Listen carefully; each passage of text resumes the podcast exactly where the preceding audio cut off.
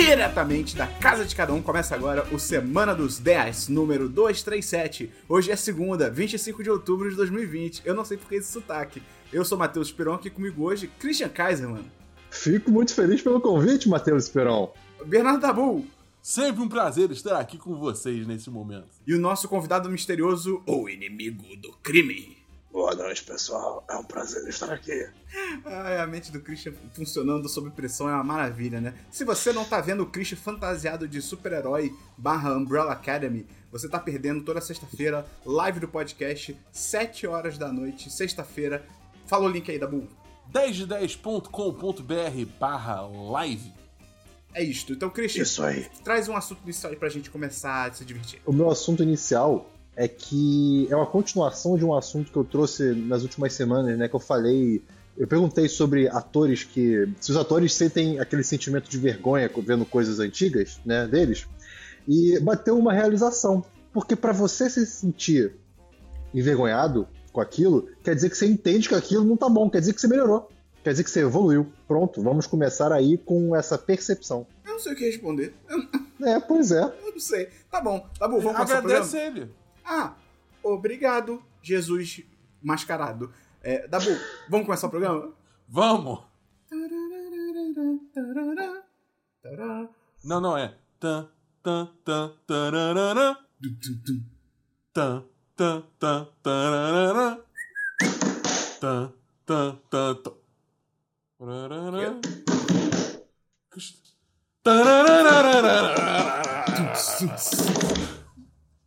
Bobagem. Olá, aqui é Fábio, bot do 10 de 10 e você está ouvindo o Semana do 10.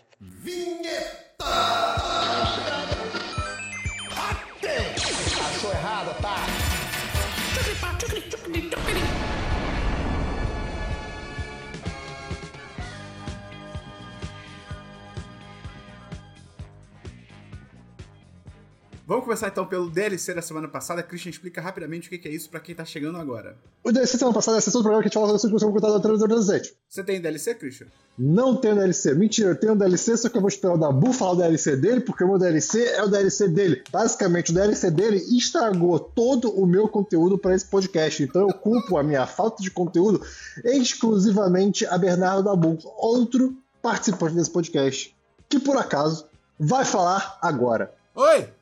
Eu sou o Dabu. Da, ô, Christian, você percebe que tudo dá errado aqui, que a gente se planeja e vai por água abaixo. Tem um dedo do Dabu na história? Isso! Tem. No mínimo ele falou. Calúnia. Sim. Pois é, então Dabu, fala o seu DLC aí que destruiu a semana do Christian. Meu DLC essa semana é que eu terminei Outer Wilds. Aquele joguinho que eu trouxe semana passada, que é um jogo que o Christian já tinha trazido antes é, no podcast, né? Que é aquele jogo de exploração espacial, é, onde você tá meio que livre para explorar o seu sistema solar em busca de respostas e você tá muito livre em termos de por onde você começa, caminho que você vai seguir, que mistérios você vai caçar. Mas é, enfim, e, e, cara, eu finalmente terminei o jogo. Eu sinto que, tipo, eu explorei o suficiente que eu já tenho uma noção bem completa Encheu o saco. da. Encheu o saco já. Não, é, é que eu acho que, tipo, Pode não falar, tem. Dabu. Não, não, não é Pode que encheu o saco. Não é que encheu o saco. Pode falar, Dabu. Não encheu o saco, não encheu o saco. É. Ok. O que. Só um pouquinho, só um pouquinho. É só porque, tipo, realmente não tem mais, mais história pra descobrir, entendeu? Eu, eu, tipo, eu sinto que eu joguei o suficiente que eu já. eu É. já- Uh, é, o Dabu, ele jogou esse jogo todo errado. Todo errado, todo errado, Que todo isso? errado. Que ele jo- descobriu. Ele Não descobriu certo. últimas coisas. Ele descobriu, não tem jeito certo, mas tem jeito errado. Esse que é o problema. né? Pois é.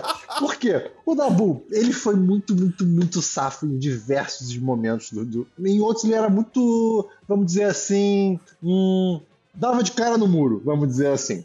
Né? Só que, cara, ele é um cagado, porque ele acertava algumas paradas do jogo que você precisava faz... ir em vários planetas para descobrir como se fazia aquilo. E o Dabu conseguiu na cagada. Ou então, aí eu vou dar o crédito onde o crédito é devido, na, na digamos assim, no exercício mental, né? Ele ficou é, criando hipóteses, testou essas hipóteses e meio que foi entendendo co- como algumas coisas funcionam. O que só prova que o jogo faz muito sentido. Tipo, o jogo ele é feito de uma maneira que você não necessariamente precisa descobrir tudo para pra passar por tudo, né? Porque você pode supor algumas coisas e pode dar certo. Infelizmente, pra ele deu certo. Então, assim, tem mais coisa pra ele descobrir? Tem. Só que ele já descobriu meio que a consequência dessas coisas. Então, Dabu, você sentiu É a aí. volta que o Christian deu pra te chamar de inteligente? Ele poderia ter falado isso. O Dabu foi muito Não, inteligente. eu- Ele deu uma volta, cara. mas eu, eu quis passar pelo cagado primeiro. Eu- Ou seja, eu sou, eu sou inteligente e sortudo? É, é essa, é essa o resumo? É, pois é, sim. Obrigado, Christian. Quer dizer, a segunda parte eu meio que não tenho. Calma, não. A primeira parte eu meio que não tenho o que fazer. Tipo, eu simplesmente tenho sorte, Tá bom. eu acho. Foco, foco. Tá, E tá. aí? Isso é um, e, aliás, isso é um, um problema que o Christian fala que eu tenho no jogo. Eu, tipo, eu não consigo focar Meu em, Deus. uma, em um fio narrativo, Deus, digamos assim. Deus. Eu fico, tipo, O só. Dabu, ele é. Ele é o macaco que vê um objeto brilhante e começa a ir atrás pra pegar o, ma- o objeto e ficar porrando ele na- madeira, sabe? É, o Dabu O é Dabu esse é, macaco. o, Dabu é, o- o Dabu é um macaco que prestes a escrever o livro do Shakespeare aleatoriamente, ele aperta uma tecla errada e deleta tudo. Sim, é exatamente esse macaco. Mas, enfim, é, então, tipo, eu, não, eu joguei esse jogo todo em live, que você pode ver no 1010.com.br barra live. É que todo, segundas a quintas mais sábados, a partir de 6 horas eu tô jogando jogos lá. E, enfim, cara, foi, foi uma experiência assim. Eu já falei semana passada, eu repeti, é um daqueles jogos especiais, assim, sabe? Um daqueles jogos que, tipo, é, vem uma vez a cada década, sei lá, e, tipo, te lembra o motivo por que você gosta de jogar videogame. É uma experiência muito fechadinha, muito bem feita, muito bem elaborada, e é um sci-fizeira delícia, entendeu? E, tipo, é um jogo que só vai, tipo. tipo... Oi.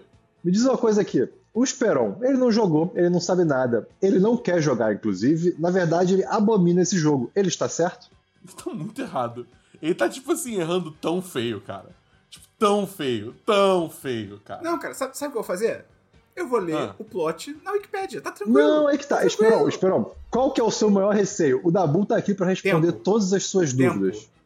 Tempo e, ah, tem que explorar as coisas, tem que ter paciência. Eu não tenho paciência. Paciência eu guardo pro meu trabalho. Já gasto toda a minha Cara, paciência. Mas não é questão de paciência, tá ligado? É porque, tipo assim, eu acho que, tipo, a história por si só é legal.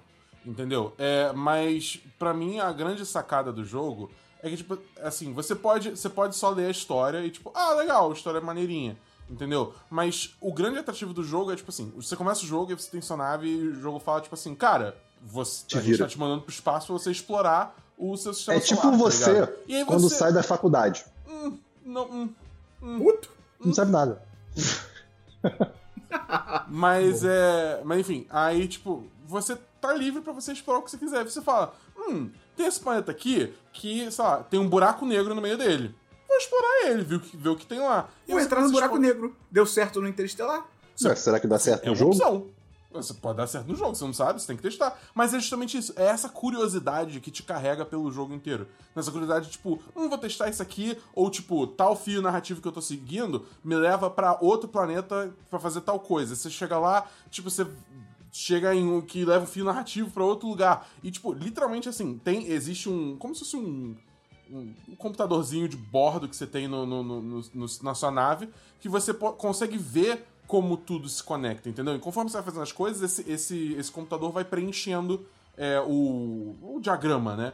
É, que é a, a narrativa desse jogo. Então, tipo, é muito satisfatório você ir vendo como é que você vai conectando tudo, entendeu? Que você vai descobrindo pontos diferentes. No meu caso, foi literalmente assim, tipo, eu fui pra um lugar, explorei uma coisa, aí eu fui pra outro lugar completamente não relacionado, explorei outra coisa, então tinha dois pontos muito distintos no diagrama, e conforme eu fui jogando, as coisas foram se conectando no meio do caminho, entendeu? Mas Qual se a eu nem o nota, Chris... Cara, sua 10-10. 10-10. 10-10 forte, feroz, poderoso, sem sombra de dúvida. 10, 10 ou 4, 5? Porque você falou no começo que te encheu o saco um pouco. Não, cara, acho que 10-10. Acho que 10-10. Tá bom, mas então você tá voltando ao que você disse no começo, mas tudo bem. Sim, É. né? Eu mudei, eu mudei de opinião, Chris. Não. Que engraçado, porque eu consegui acabar com o Dabu aqui na argumentação, porque foi eu que falei que ele encheu o saco, ele nunca falou isso, ele admitiu que ele falou, sendo que ele não falou. Ou seja, o governo Ele Bolsonaro. entrou, aqui na você- ele entrou no seu trem. E o eu- já partiu. Então como é que ele ia pular do trem? Não ia. Então ele entrou e foi. Es- Esperão, a minha, a minha memória é notoriamente ruim. Então, tipo, eu poderia ter falado isso, mas eu não lembro. Então, eu escolhi acreditar em você. E você traz Você descobriu aqui agora que o Dabu é 120% manipulável. Cara, o pessoal no chat falando alerta de banana, porque o Christian tá com uma banana. Eles, eles fizeram alerta de banana quando você tava comendo banana também. Excelente, excelente. Tá bom. Alguém mais tem DLC? Não. Christian? Não? Tá bom, vamos então pra filmes, Christian. Tem filmes, só assistiu o Dabu. Tem alguma coisa essa semana, Christian? Tem? Ele só assistiu o Dabu. Tá bom, tá bom. Então, Dabu, filmes. É, eu tenho um filme. Esperão, acho que a gente tem o mesmo filme. Eu não sei se você tem mais filmes além do que a gente vai falar junto. Eu acho que. Hum, não sei. Tenho, tem outros filmes. Envolve o número 7? Envolve. Então vai lá que a gente fala junto o filme quando você chegar lá. Não, caralho, fala você, porque aí eu tenho outros filmes. Ah, tá, tudo bem então. Beleza, é, eu assisti essa semana, não junto com o Esperão, mas ele assistiu também, Os Sete de Chicago. O filme novo do Aaron Sorkin. Ele é, muito bom. É, Ele, ele O é Aaron bom, Sorkin. cara. Ele é bom. Ele, ele é bom, ele é bom, ele é bom. Ele, Ele fez é bom, também ele é bom. é, a rede social, aquele filme lá do Facebook. Lá, Ele é roteirista. Ele é roteirista, no caso. Ele não foi diretor, não? Não, esse é só o segundo filme que ele tá dirigindo, cara. O o Rede Social é do David Fincher. Quem que, quem que, quem que dirigiu, então? O, o- qual foi o primeiro filme que o Aaron Sorkin dirigiu? O Molly's Game, lá o da Jessica Chastain jogando poker. Isso, isso, isso. É Esse filme é bem bom também. Esse É filme é legal, legal, legal, legal. Legal, legal, é maneiro, é maneiro, é maneiro. Então, é... Eu vi esse, esse filme tá na Netflix, ele tinha saído do cinema antes, se eu não me engano, lá, lá fora. É, só que aí depois ele lançou, ele lançou na Netflix agora. é, que é o filme, essencialmente, tipo, sobre um julgamento nos anos mil, 1980, foi isso? Foi 80? 68. 68. Então foi isso. Eu tava pensando em 86. Eu troquei dois números. Não sei se Quase. Por que, que são 20 Quase. anos? reparou. 18, mas tudo bem. Ah, não. Peraí, cara, 18. Peraí. É, que foi justamente depois. é, era ano de eleição, tava tendo a convenção democrata em Chicago, e aí, tipo. Eu, não- eu não vou saber dar todos os detalhes, porque, enfim, eu não sei exatamente o cenário todo político daquela época, mas é, ia ter muitos protestos do lado, em, em relação a quem ia ser o candidato democrata para aquele ano, e os protestos, é, digamos assim, teve conflitos com a polícia, entendeu? Com o que pode. Muitos paralelos podem ser traçados com o que a gente viu esse ano com o movimento do Black Lives Matter. Mas, Dabu, Né? era, era um protesto, na verdade, contra a guerra do Vietnã. O foco deles era protestar contra a guerra do Vietnã, falar que era uma putaria, era uma sacanagem. Não teve, mas não tinha uma parte do grupo que tava lá justamente pra é, contestar contra o candidato democrata? Tinha a impressão que tinha uma galera. Não, era contra a guerra do Vietnã, porque tanto o democrata quanto o republicano daquele ano, que o republicano, no caso, eu acho que era o Ronald Era o Reagan Nixon. mesmo. Ah, era o Nixon, Nixon. já. Ah, Nixon. Eles. Os dois eram a favor da guerra do Vietnã. Então eles só usaram a parte da Convenção Democrata pra chamar atenção. Tipo, ó, a gente vai protestar durante a Convenção Democrata pra poder chamar atenção pra a situação da guerra do Vietnã. Que, tipo, era uma. me- Cara, guerra do Vietnã, você que não sabia, tudo zoado. Tudo zoado, os Estados Unidos perdeu. Porra, alista, alistamento obrigatório, absurdo. Perdeu com gosto. Perdeu com gosto, mano. Perdeu pra gente literalmente cavando buraco e botando espeto no chão. Incrível, isso não é uma crítica aos Vietcongs, no caso, né? Os Estados Unidos é. Mas enfim. E aí é, é isso, é tipo, é- eles organizaram tipo, um mega protesto em Chicago e deu merda com a polícia, porque como acontece no Brasil até ainda hoje, é sempre a polícia que começa o confronto, depois eles tentam culpar os manifestantes, o que nunca é verdade.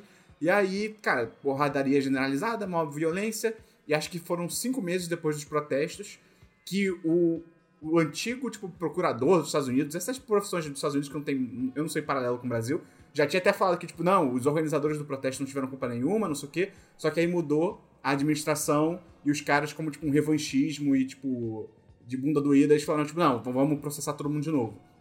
E aí o filme é isso, é o julgamento dos sete líderes dos principais movimentos sociais que organizaram esse protesto em Chicago. Mas. Hum, ah, é, mas o. Ele é o líder do Panteras Negras? Acho que era, né? Era, era o líder do Panteras Negras, que inclusive é interpretado pelo Yahya Abdul Mateen, que é o Dr. Manhattan, do Watchmen. Da HBO. Ah, tá, do, da HBO, tá, ok. HBO, eu falei, tipo assim, eu tava pensando no filme, é tipo, acho que não, cara. E é maneiro que, cara, o elenco é muito bom, cara. O elenco tem esse cara, que ele é muito bom. Tem o, E- o Ed Redmayne, que é o. Já ganhou o Oscar aí, fez o Stephen Hawking e tal. Tem Ele o Sacha Baron Cohen. Harry Potter também. Fez o Harry Potter sem Harry Potter. Tem o Sacha Baron Cohen, que é o Borat. Tem o Jeremy Strong, que é de Succession. Ele até ganhou um Emmy esse ano já. Cara, Tem eu, eu fiquei Ele é assustado quando eu vi ele nos créditos, porque, tipo, eu não reconheci ele, cara. Pois é. Ele tá muito diferente, tá doido. E tem o Mark Rylance, que já ganhou um Oscar pela. Acho que foi pelo jogo de espiões com o Tom Hanks, eu acho. Ele é muito bom, esse cara também. E tem o Joseph Gordon-Levitt e tem uma participação especial da Bu que eu não esperava. Ah, ok. É o, é o próprio Não. ex... É não, falar quem é o personagem. sim, sim, sim, sim. É o ex-Attorney General. Sim, sim. Mas... Ok, não, tudo bem. Foi muito bom. Sim. E eu, eu, cara, achei muito bom. Era aquele filme pra você ficar puto. Que, tipo, a situação real na qual ele é baseado é uma situação revoltante. Tipo, só levíssimo spoiler. Tipo, o julgamento. O juiz já tinha a opinião dele, tá ligado? Ele, ele não tava julgando de forma imparcial. Então, puta, cara. E a atuação do Mark Rylance, que faz o advogado, né, do, dos sete, né, que estão sendo acusados, um dos advogados, é muito bom. Ele é muito. Cara, ele, ele tem que ser indicado ao Oscar por esse, por esse papel dele. Porque é inacreditável. Eu acho que todo mundo ali fez um, tipo, fez um trabalho muito, muito, muito bom. É, até, tipo, cara, eu acho que. É, é, é, é, doido porque ele é meio que. acaba sendo meio que o vilão, entendeu? O foco, assim, do, do, do nosso desgosto, que é o juiz, né? Justamente porque você falou que ele era, ele era muito. Ele não era imparcial, nem um pouco imparcial. Mas eu acho que, tipo, a atuação, a forma como ele vendeu essa imparcialidade dele foi muito boa. Entendeu? Como, tipo, aquela pessoa que, tipo, claramente ela acha que tá sendo justa e, e imparcial e só o quê, só que, tipo assim, qualquer pessoa que para e olha por dois segundos vê que tem um viés absurdo, entendeu? Tipo, é pessoa que, que se diz isentona e na verdade ela é uma filha da puta, tipo isso. Exatamente. Eu acho que tipo, teve, teve uma, uma sutileza na atuação dele que foi muito boa. Uma, e eu uma, gostei uma coisa. Uma nuance. Hold up. Hold up. Heitor, Wait faça o que você puder. Something right. É, não, não, é, é, não. Heitor, tchau. É, é. Heitor se encontra ocupado. Uma coisa que eu achei maneiro também no filme é que ele começa já com uma energia muito. Tipo, muito. É, é, já tá tudo correndo, tudo acontecendo, um bando de coisa rolando ao mesmo tempo, só o quê? E, tipo, no primeiro momento você fica até meio perdido, mas eu gosto, eu gosto que tem esse início assim, que já te deixa, sei lá, eu acho que muito mais dentro do filme do que se fosse aquele negócio lento, mostrando tudo, só o quê. E até por conta disso, tipo, a gente só vê, digamos assim, Começa o filme, esse é um pequeno spoiler, mas só pra dar a ideia da estrutura do filme. Começa o filme mostrando todo mundo indo para Chicago, e depois vai direto já pro julgamento, e aí vai tendo flashbacks no meio, entendeu? Eu, eu gostei muito da forma que eles contaram essa história, e, tipo, toda vez que vinha uma cena específica no julgamento, a gente voltava no tempo para aquele momento e via tudo pela perspectiva deles e tal. Eu, eu gostei muito, cara. Achei que o dinamismo desse filme, a direção, os, os atores, tudo muito, muito, muito bom. Excelente filme. Muito bom mesmo. Eu acho que vai ter muita indicação lógica pra esse filme, cara. Talvez roteiro, até. Direção não sei, mas roteiro, as atuações e tal. Eu dou uhum. 10 de 10, tá bom? E você? Eu dou 10 de 10 também, cara. Esse filme merece. E tem review no site. para quem quiser ler mais sobre o set de Chicago aí, tem review no site que eu escrevi. Então, esse foi o filme da Bull. Cara, eu tenho outros dois filmes aqui para falar. Primeiro, eu vou deixar o, eu vou deixar o filme mais Christian pro final. Christian, e o Obrigado. filme que eu vou falar por, por último, ele é um forte concorrente ao prêmio Swiss Army Man do ano. Isso Você entende é o que é esse um... prêmio? Isso é um depoimento. Depoimento não. Qual é a tradução de statement? Isso é uma fala muito séria que você tá, tá fazendo aí. É, o primeiro filme que eu vou falar é que eu vi aí o novo filme da Amazon Prime Video do momento, o Borat, Fita de Cinema Seguinte. Esse título em português é muito nada a ver, cara. Mas enfim, é 14 anos depois do lançamento do Borat do, do de 2006, foi gravado em segredo, muito louco. Foi gravado no início desse ano, tipo, em segredo. E só anunciaram o filme, tipo, algumas semanas antes do lançamento. Então isso foi muito diferente, assim, do que a gente está acostumado. E a história do filme é que depois de envergonhar o Cazaquistão, na sua primeira viagem para os Estados Unidos, o repórter Borat agora precisa receber... Ele recebe a missão de levar um presente pro governo americano. O atual governo que, como o filme tem muita ironia e ele brinca, tipo, coisas ruins são boas, coisas boas são ruins, e o filme, tipo, começa argumentando que, tipo, agora os Estados Unidos têm o melhor governo de todos, que é o Donald Trump, tá ligado? Que, e é muito bom, Dabu, porque ele coloca o Donald Trump no meio. Que ele fala, tipo, ah, agora os Estados Unidos é, é, também é governado por um. Acho que ele, ele chama de tough guy, que é tipo um cara. Um cara forte, mas tipo, também é, ele tá sendo irônico. Ele, fala, ele quer dizer que são pessoas ruins, né? Mas aí ele fala, tipo, ah, os Estados Unidos agora é governado por pessoas ruins como o Putin, o Kim Jong-un, Bolsonaro, tipo, ele fala do Bolsonaro, tipo, nominalmente ele fala do Bolsonaro, tipo, Bolsonaro no mesmo naipe de, tipo, Putin e Kim Jong-un, tá ligado? Da Coreia do Norte. Então, é a nossa reputação aí no mundo, com razão. E aí, cara, é muito doido esse filme porque você vê como que, tipo, 14 anos depois, as coisas só pioraram, tá ligado? Em relação ao que o, o Borat mostrou lá no começo e tal, em 2006. Cara, só piorou, ficou tudo mais polarizado. É aquilo que a gente já sabe, tudo mais polarizado. Bem ou mal, ele começou a gravar esse filme no começo da pandemia de coronavírus nos Estados Unidos. Então já tinha um discurso de, ah, isso aí não é nada, isso aí é uma invenção, as conspirações e tal. Ele tem um ótimo humor, ótimas piadas. É legal porque ele não fica querendo repetir o primeiro, então não é, ah, vamos refazer as cenas do primeiro e coisas parecidas e tal. Até porque tem um desafio que é. Qual era o lance do primeiro filme? É o Borat no mundo, indo pra rua, entrevistando pessoas, e as pessoas. E a graça do filme eram as pessoas lidando com ele e revelando seus preconceitos e tal, não sei o quê. Só que hoje em dia, se você vai gravar um filme desse, como eles gravaram, as pessoas já sabem quem é o Borat. Então, se você vê ele andando na rua, você sabe que é um personagem, você não vai reagir normalmente com ele. E aí, pra, por causa disso, esse filme é claramente mais estruturado do que o primeiro. Tipo, tem uma historinha, tem cenas que você vê que são mais arquitetadas e tal. Mas isso não é ruim, isso é só diferente. E eu achei um diferente bem legal. E para fechar só. É uma só... evolução necessária. Pois é, porque não tinha o que fazer. Não tinha como fazer o mesmo esquema de, ah, vamos botar o Borat pra entrevistar, não sei o que. Tipo, a pessoa provavelmente vai reconhecer ele, tá ligado? É... Só pra fechar, cara, a atuação do Sacha Baron Cohen como Borat. Cara, ele já, ele já merecia um Oscar no primeiro filme. Ele com certeza merece aqui de novo, porque. Cara, você parar pra pensar, tipo, ver uma entrevista dele fora do personagem e ver ele como personagem, assim, a transformação dele é inacreditável. Física, de voz, de atuação, sotaque, postura, tudo. É muito diferente. O cara manda muito bem. E nesse filme, isso tá no trailer, tem a filha do Borat. E isso poderia ser muito uma situação tipo, ah, eles querem introduzir um novo Borat, vai ficar tipo, ela vai tentar copiar ele. E cara, funciona muito bem. É uma mulher desconhecida da Bulgária que interpreta ela uma chamada Maria Bakalova. E é incrível, ela poderia ser indicada ao Oscar também, porque ela é tão boa quanto ele. Então, cara, eu dou um super 4 de 5. Eu acho que ele não chega a ser tão bom quanto o original, mas acho que é porque o original, ele tem o trunfo de que, pô, ele tem 14 anos de nostalgia, tá ligado? para você lembrar dele. E principalmente, tem fator surpresa. Quando saiu em 2006, ninguém sabia o que que era. Então, porra, não tem como comparar, tá ligado? É até meio injusto. Então, 4 de 5 pro o Borat Fita de Cinema Seguinte é o nome que saiu aí. Tá na Amazon, Amazon Prime Video e tem review no 1010. Vai ter link aí no post também. Dabu, você não pode ver esse filme. Não, é, não, eu sei. Não, não, não. Tipo, Cara, eu, eu, Dabu, tive que botar a mão na frente dos olhos no momento, porque eu não tava aguentando numa cena. Eu não, não, eu quase parei o filme, sem sacanagem.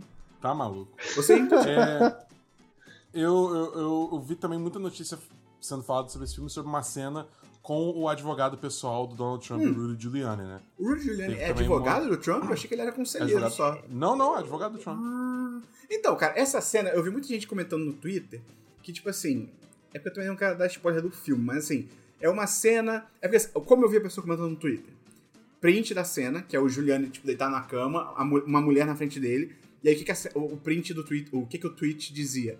Ah, aqui tá o, o. É Rudy, né? Rudy Giuliani num, num quarto de hotel com uma personagem que no filme do Borat, né, tem só 15 anos de idade e, tipo, olha que bizarro, não sei o quê. E eu fiquei tipo, caraca, realmente, porque o Julian é, tipo, um idoso, tá ligado? E em tese, realmente, no filme, a personagem dele, do, da filha do Borat, tem 15 anos de idade e tal. E eles estão numa cena ali super íntima.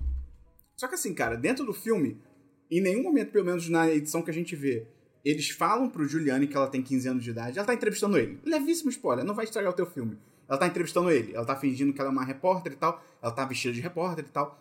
Em nenhum momento dizem para ele que ela tem 15 anos. Eu achei que isso aconteceu, eu achei que iam, sei lá, ele ia elogiar ela e ela fala assim: ai, ah, e você sabia que eu só tenho 15 anos? E, ele, e o fato era, putz, ele ignorou. Cara, ninguém conta para ele que ela não tem idade. E mesmo assim, ela está trabalhando profissionalmente como uma repórter, então.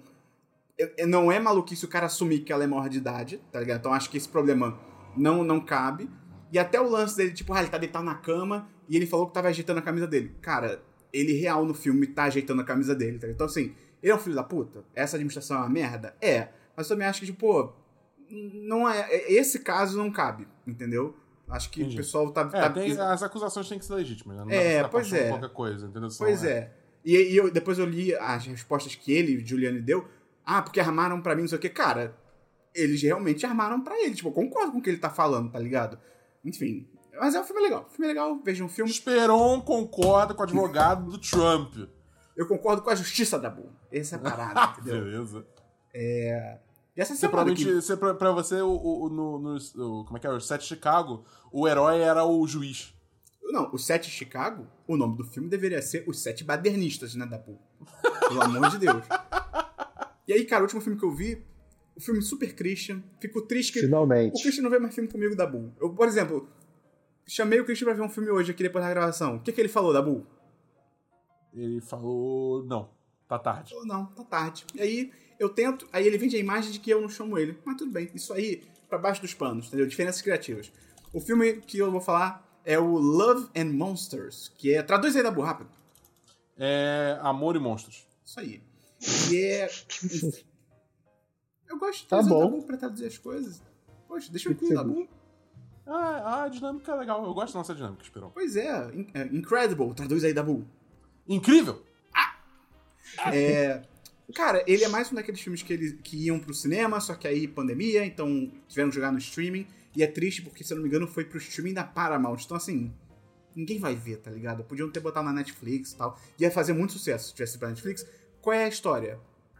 Um meteoro gigante. Olha, olha, que, olha como é que Amém. começa bem. Não preciso de mais informações. Christian, você vai amar mais ainda, cara. Meteoro gigante, tá vindo pra Terra. Eu acho que é como se fosse hoje em Tá dia, né? E tal, ou talvez alguns anos atrás, mas meteoro gigante. O que, que a humanidade fez? Meteoro gigante. Meu irmão, vamos explodir essa porra. Jogaram todas as bombas pra explodir o meteoro, tá, tá, tá, tá. Christian, deu certo. Hum. O meteoro não é mais uma ameaça. Mas agora tem meteorinhos. Não, eu pensei que era isso também, mas não. Qual é Ah, o lance? Por terem usado as armas, as armas mais pesadas do planeta, não sei o quê, ah que aconteceu? não. radiação no planeta inteiro. Ah, tá. Uf, E o que que isso fez? Isso causou com que animais comuns, formigas, baratas, louva-a-Deus, é, sapo, vários animais mutassem e virassem Tipo? monstros gigantes. Monstros gigantes que... Ah. Caju! E aí, num período de sete anos, meio que, acho que se eu não me engano, mais de 90% da população morreu. Porque, tipo, é, é monstro gigante no nível. Tem monstro gigante que você mata com espingarda, tem monstro gigante que um tanque não para ele, tá ligado? De tão grande Tá e sinistro. Então, Tá bom. e aí o filme se passa, ele é estrelado pelo Dylan O'Brien, que é o Maze Runner, e tem, Dabu, o Michael Rooker fazendo uma- uma- um papel secundário ali. É o Yondu. É, Ele também é o, é o irmão do Daryl no Walking Dead. Ele também é o. Tem mais algum papel que eu não tô lembrando. Ele é alguma coisa no Esquadrão Suicida Novo. Ah, é verdade. E aí, qual é a história do filme? O Dylan O'Brien é o protagonista, ele é tipo um cara jovem, não sei o quê, sete anos depois. No dia que o deu merda, ele, ele e a namorada dele se separaram. Cada um foi pra um bunker. E é tipo assim, é como se um bunker fosse, sei lá, na Flórida e o outro fosse, sei lá, em Los Angeles, tá ligado? É muito longe. Talvez eu tenha exagerado, mas é longe. E nesses sete anos ele nunca saiu do bunker dele com os, os outros sobreviventes e tal, porque ele. Não é nem que ele é covarde, ele tem coragem de ir, mas na hora H ele trava. Tipo, tem uma situação no começo do filme que vem um monstro acima dele, ele, ele ia morrer, tá ligado? Se ninguém salvasse ele. Então ele não vai atrás dela, até que no momento ele decide ir e ele sai do bunker. E aí o filme é isso, é ele saindo do bunker, entrando nesse mundo dominado por monstros e indo tentar encontrar a namorada dele. alguns diriam. Um quê? Bom. Mundo hostil, alguns diriam. completamente hostil. E, cara, é muito maneiro. Sabe o que que é esse filme? Ele é o Zumbilândia de monstro. É a mesma pegada. Isso é um Ah. elogio. É a mesma Tem esse pegada. assim, humor. de- E tem esse humor. É aquele filme divertido, acelerado, rápido, narração em off. Cara, muito maneiro. Não tem o que falar, assim. Vai assistir o filme 10 de 10. Incrível filme, muito divertido. Boas mensagens, super pra cima. E é um filme de apocalipse que consegue trazer coisas novas. Isso é, é, é muito louvável. Então, Isso é raro. é assim. raro. Esperou. É raro. Esperão, você tava falando que você curtiu um filme sobre apocalipse com monstros, com, com animais que evoluíram. E os, e os humanos moram em bunkers. Sim. Entendi. E você Será que não ele ia gostar de- ainda. Eu vou ter que assistir Kipo. Você vai ter que assistir Kipo. Eu vou assistir Kipo. Então, cara, o nome, do Cheque filme, mate! o nome do filme é Love and Monsters. Tá aí pra baixar, né? A não sei que, você- sei lá, você tem o, o streaming da Paramount, mas eu te perguntaria por que você tá fazendo isso. Ou não, se a Paramount patrocinar o programa, assine o streaming. Vamos então pro Jabá, que é a hora do programa que eu falo pra você que tá escutando, você que tava vendo na live do podcast toda sexta-feira, 7 da noite, no twitch.tv barra 1010 site. Tá bom, é isso? 1010.com.br barra live. Você pode ajudar a gente divulgando esse podcast, mandando pros seus amigos. Sei lá, algum amigo seu, alguma amiga sua que viu o Borat, viu o set de Chicago, você pode mandar pra ela ouvir nossa opinião. Você também pode entrar no apoia.se barra 1010 ou no picpay.me barra 1010 pra virar patrão ou patroa, entrar no chat dos patrões, um lugar maravilhoso. Agradecer até aos nossos patrões que estão com a gente aqui na live, tipo Matheus Patúcio, Paladini, a Verwolf, o Arthur... Ah, o Arthur não é mais, pô, Arthur... Quebrou, quebrou o combo breaker. Tem o Rodrigo. Rodrigo tá aqui também. Então, bicho, é isso. Ajuda a gente aí. Você também, se você tem Amazon Prime, você pode virar sub do canal. Explica aí, Dabu, rapidinho. Se você tem Amazon Prime, isso quer dizer que você automaticamente tem direito a ter Prime Gaming, que é a versão Prime de uma conta da Twitch, que é o, é o, é o site que a gente faz live streams. E com isso você ganha um sub de graça. De Um graça? sub de graça, de graça, de graça. É, por mês, que você pode dar no canal que você quiser. Um sub essencialmente é um, é um, é um valor que você paga pro canal para conseguir certos benefícios e também dá dinheiro pro seu criador de conteúdo de escolha. E com esse sub de graça, você pode dar dinheiro pra gente sem nenhum custo adicional à sua pessoa. Olha, olha que coisa maravilhosa. É literalmente de graça, gente. É incrível. É, é, exatamente, exatamente. Então, tipo, cara, é isso. Literalmente? Não. Pra pessoa... Tá incluso no preço, Cris. Tá bom, tá incluso. Tá incluso é, no ok. preço. E na real, o sub é mais é mais dinheiro do que a assinatura da Amazon por mês. É 9,90 contra 5 dólares. É verdade. Olha aí. Então é de graça, É Christian. Para não ser chato, Christian. Vamos então pra séries, Christian. Vamos para séries. Cara, eu consegui escapar um pouco das amarras do Dabu essa semana pra assistir alguma coisa, né? Porque eu preciso, pô, preciso ter conteúdo. E, cara, saiu essa semana a terceira temporada de Star Trek Discovery na Netflix. Cara, vale a pena essa série? Cara, eu acho que vale. Eu, eu, eu curto muito. É um sci-fi muito, muito bem feito. É, tem todo esse aquele esquema de Star Trek de descobrir novas espécies e cuidar delas, né? E tentar é, ir atrás dessa união Aumentar. entre espécies. Uhum.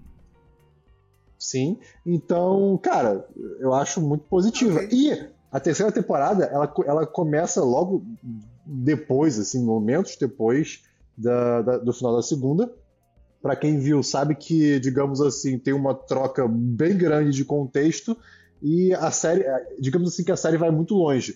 E na- nada inovador, mas assim, é legal ver isso nessa série de Star Trek, que é uma série muito bem feita. Então, assim, eu só assisti um episódio até agora, tem dois episódios, eu tô animado. Não vou dizer que é uma série que muda minha vida, mas ela é uma boa série sci-fi pra acompanhar. É, eu eu me, me importo com todos os personagens, né? A principal é a Michael Burnham, que é a, a, uma- a capitã, digamos assim, da, da nave agora? Não me lembro. Enfim.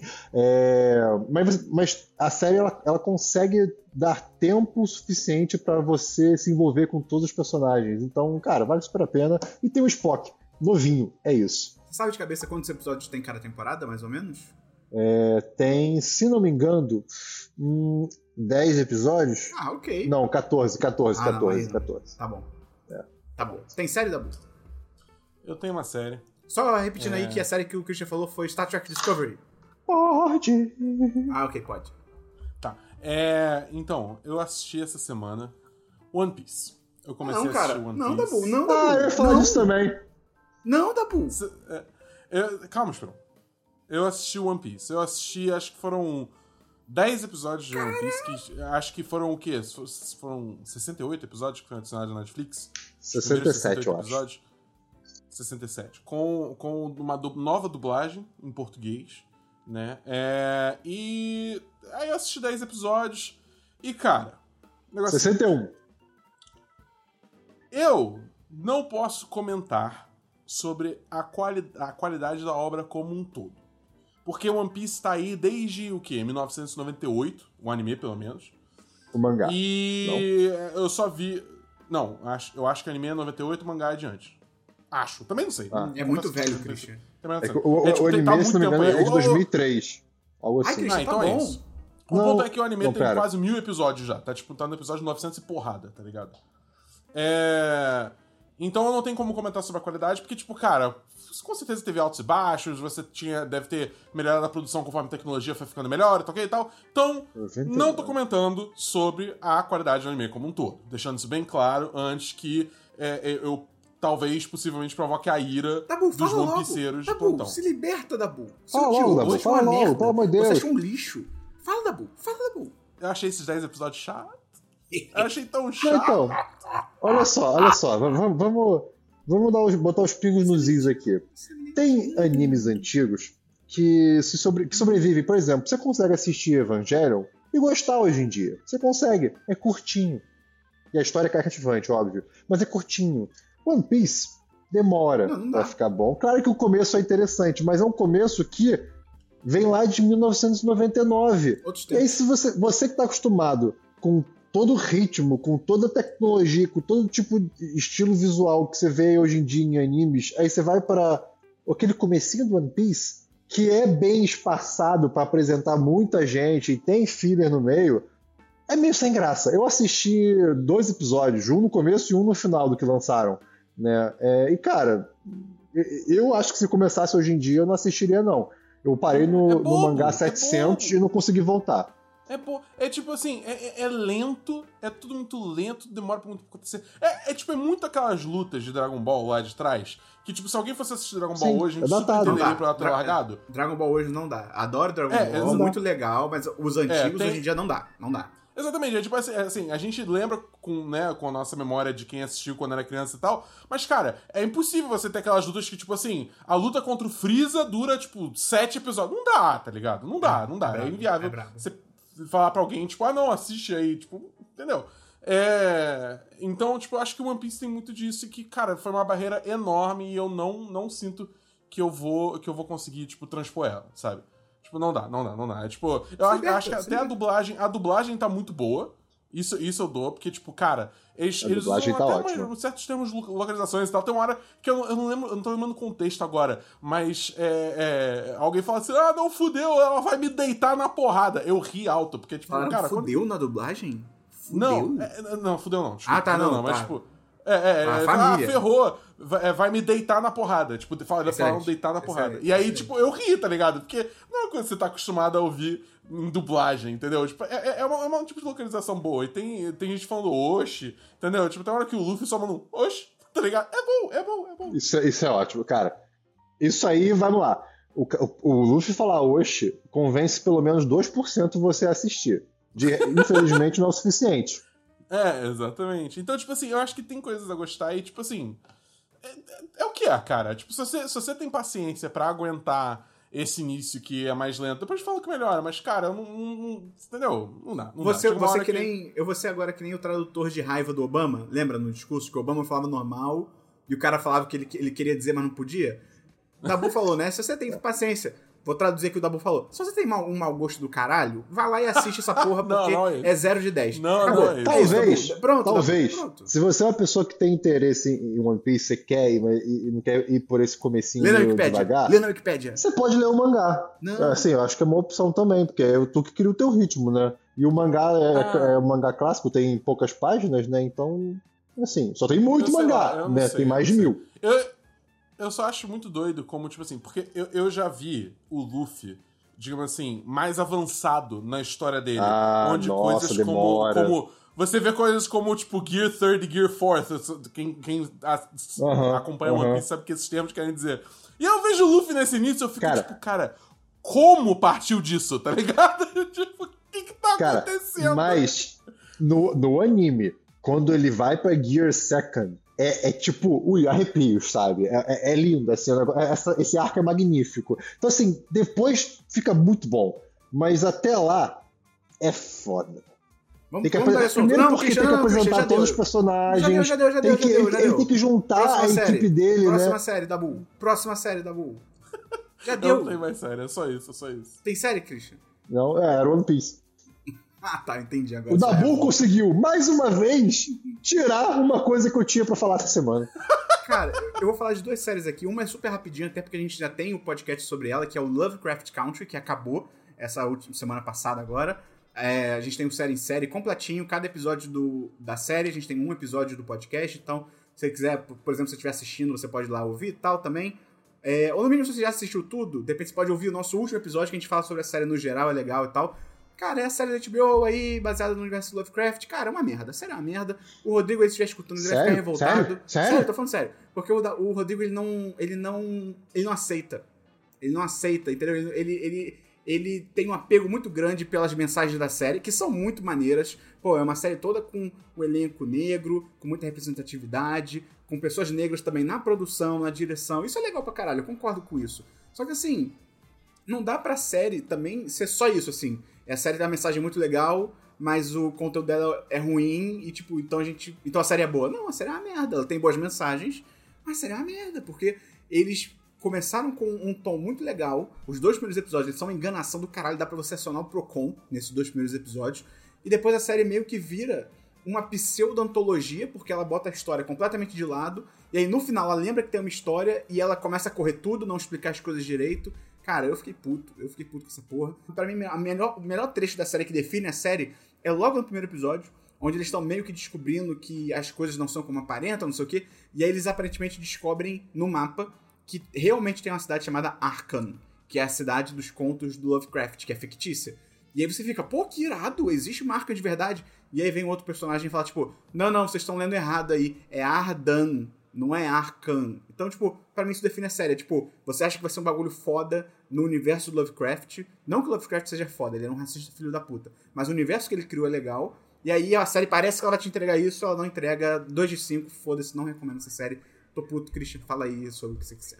Eu gostaria de dizer que você me falando de Lovecraft me lembrou do vídeo que você mandou esses dias no chat dos patrões do Mimi Mídias, que é um vídeo sobre o, o analogia entre anjos e o horror cósmico na Bíblia. Ah, é, eu ia até trazer esse bagulho aqui, eu esqueci. Eu não vi o vídeo todo ainda não, mas é muito interessante. Cara, muito bom esse vídeo. É, eu, eu não vi a série, mas é porque me lembrou e vale muito a pena ver, porque ele, ele, ele vai destrinchando a, a primeira imagem bonitinha do anjo que a gente Cara, tem, né? Quando a gente Querubim, pensa em anjos. Querubim pra mim era um, era um anjo criança. E, tipo, não, é tipo, é um horror É, o bebezinho, cósmico. aquele que. é- é- Exato, exato. Só que aí tu lê a descrição da Bíblia, ele bota lá direitinho qual é a posição da Bíblia que, que tem.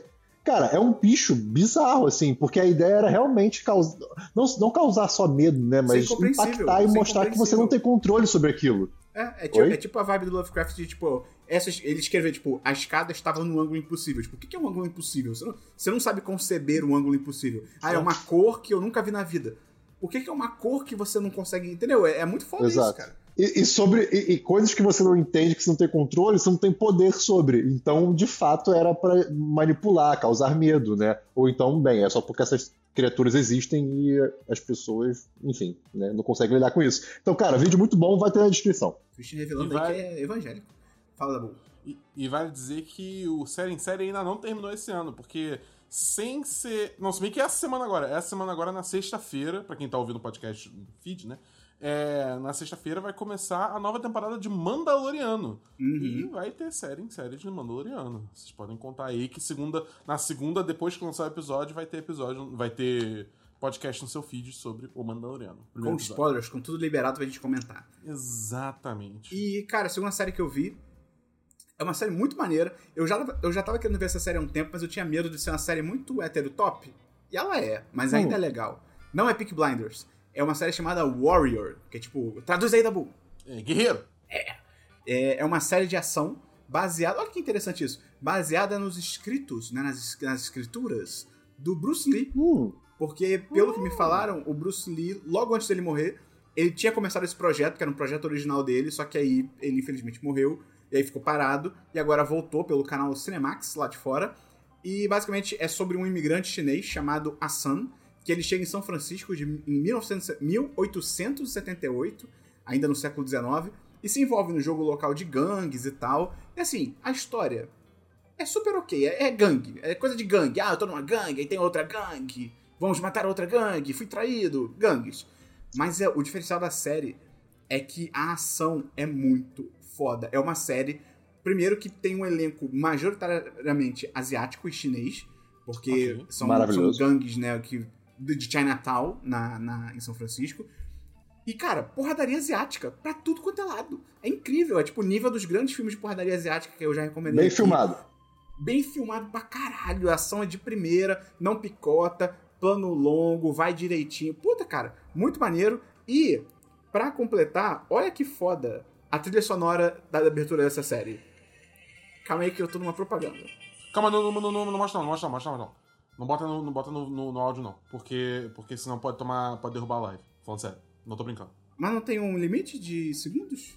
Cara, hum, tá, tá, tá meio. Ninguém sabe direito dizer o certo, real. Não bota. Caraca, a gente tá sendo capado pela O Twitch, Dabu. Christian. O Dabu, ele tá não- roubando mais tempo de mim. Eu queria ver. Eu queria, eu queria. Mas tudo bem, Dabu. Christian, depois eu te envio o link, tá, Christian? Obrigado, Esperon. Você é um amigo de verdade. De nada. Eu posso fazer o efeito sonoro. É assim, ó.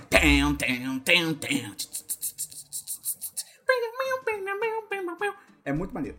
Eu dou um fortíssimo 4 de 5. Não do 10 de 10 porque a história ainda é tipo gangues, mas a ação é, é do caralho, assim, né, Cris? Eu São acho que essa, 10 episódios. eu acho que essa sua, sua interpretação da música Ou 13. tá acima do que a música jamais vai ser. Pode ser, pode ser também. Tá. É, o nome da série é Warrior. Tem que baixar por aí, não tá em nenhum lugar. Não minto, tá na HBO. Se você tiver HBO Go, você pode assistir. Tá tudo lá.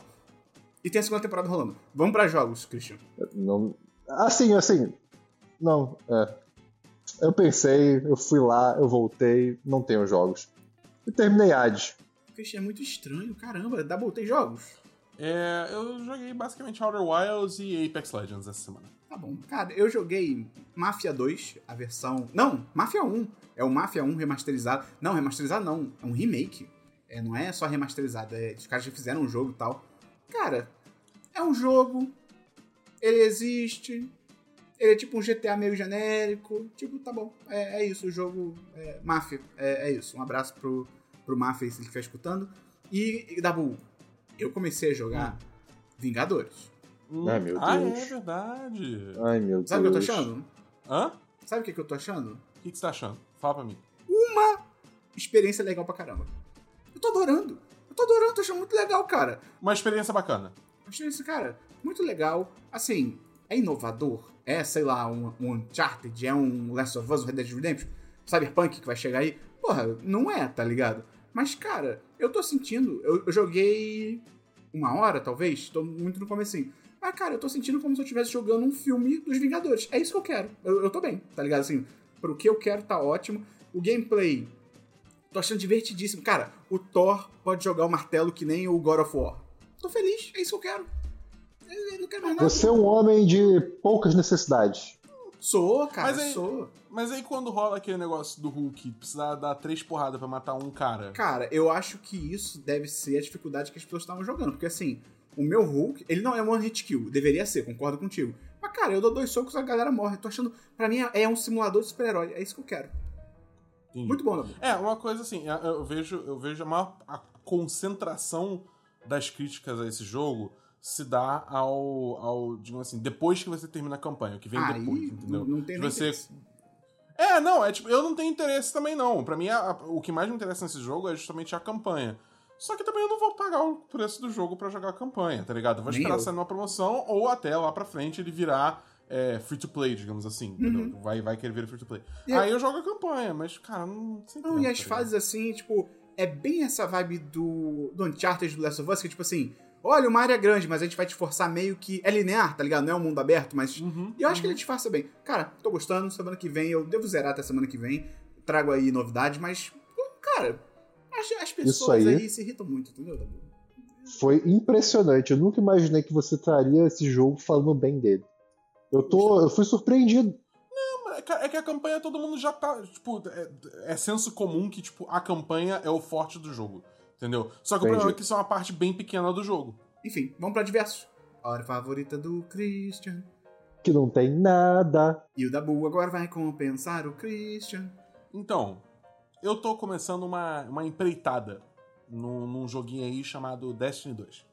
Que eu gostaria de trazer Ai, aqui pro podcast. Que eu falei com vocês antes. O negócio é o seguinte. O Dabu teve que avisar antes pra gente não, não ficar puto durante o programa. Vai, Dabu, você solta.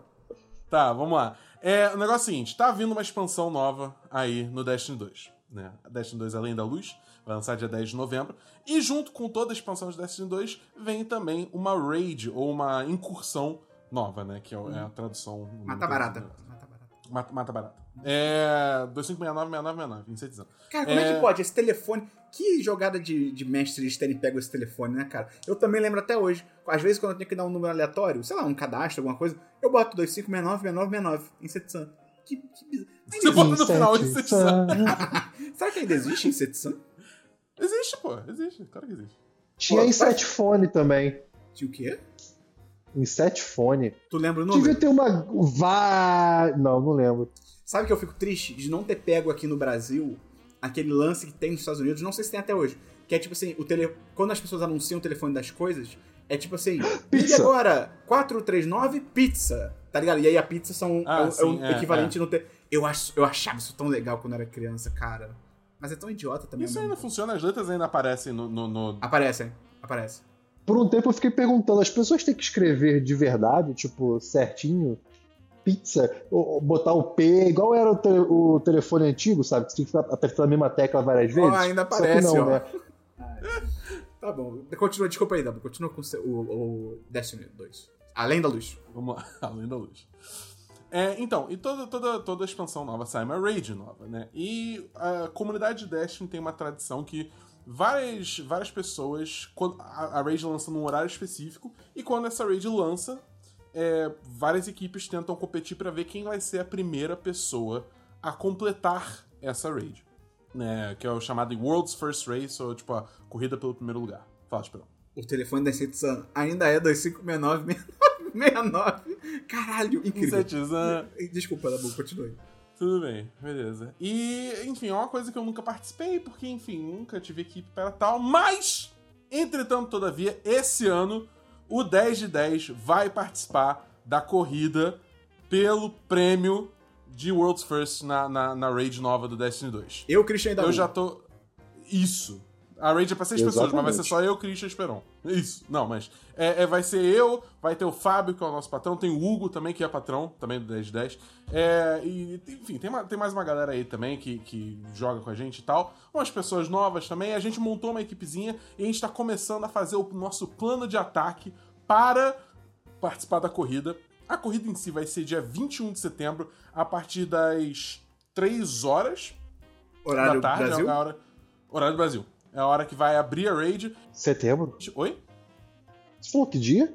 Dia 21 de novembro. Ah, eu ouvi setembro. Não, não. Volta no tempo pra acompanhar.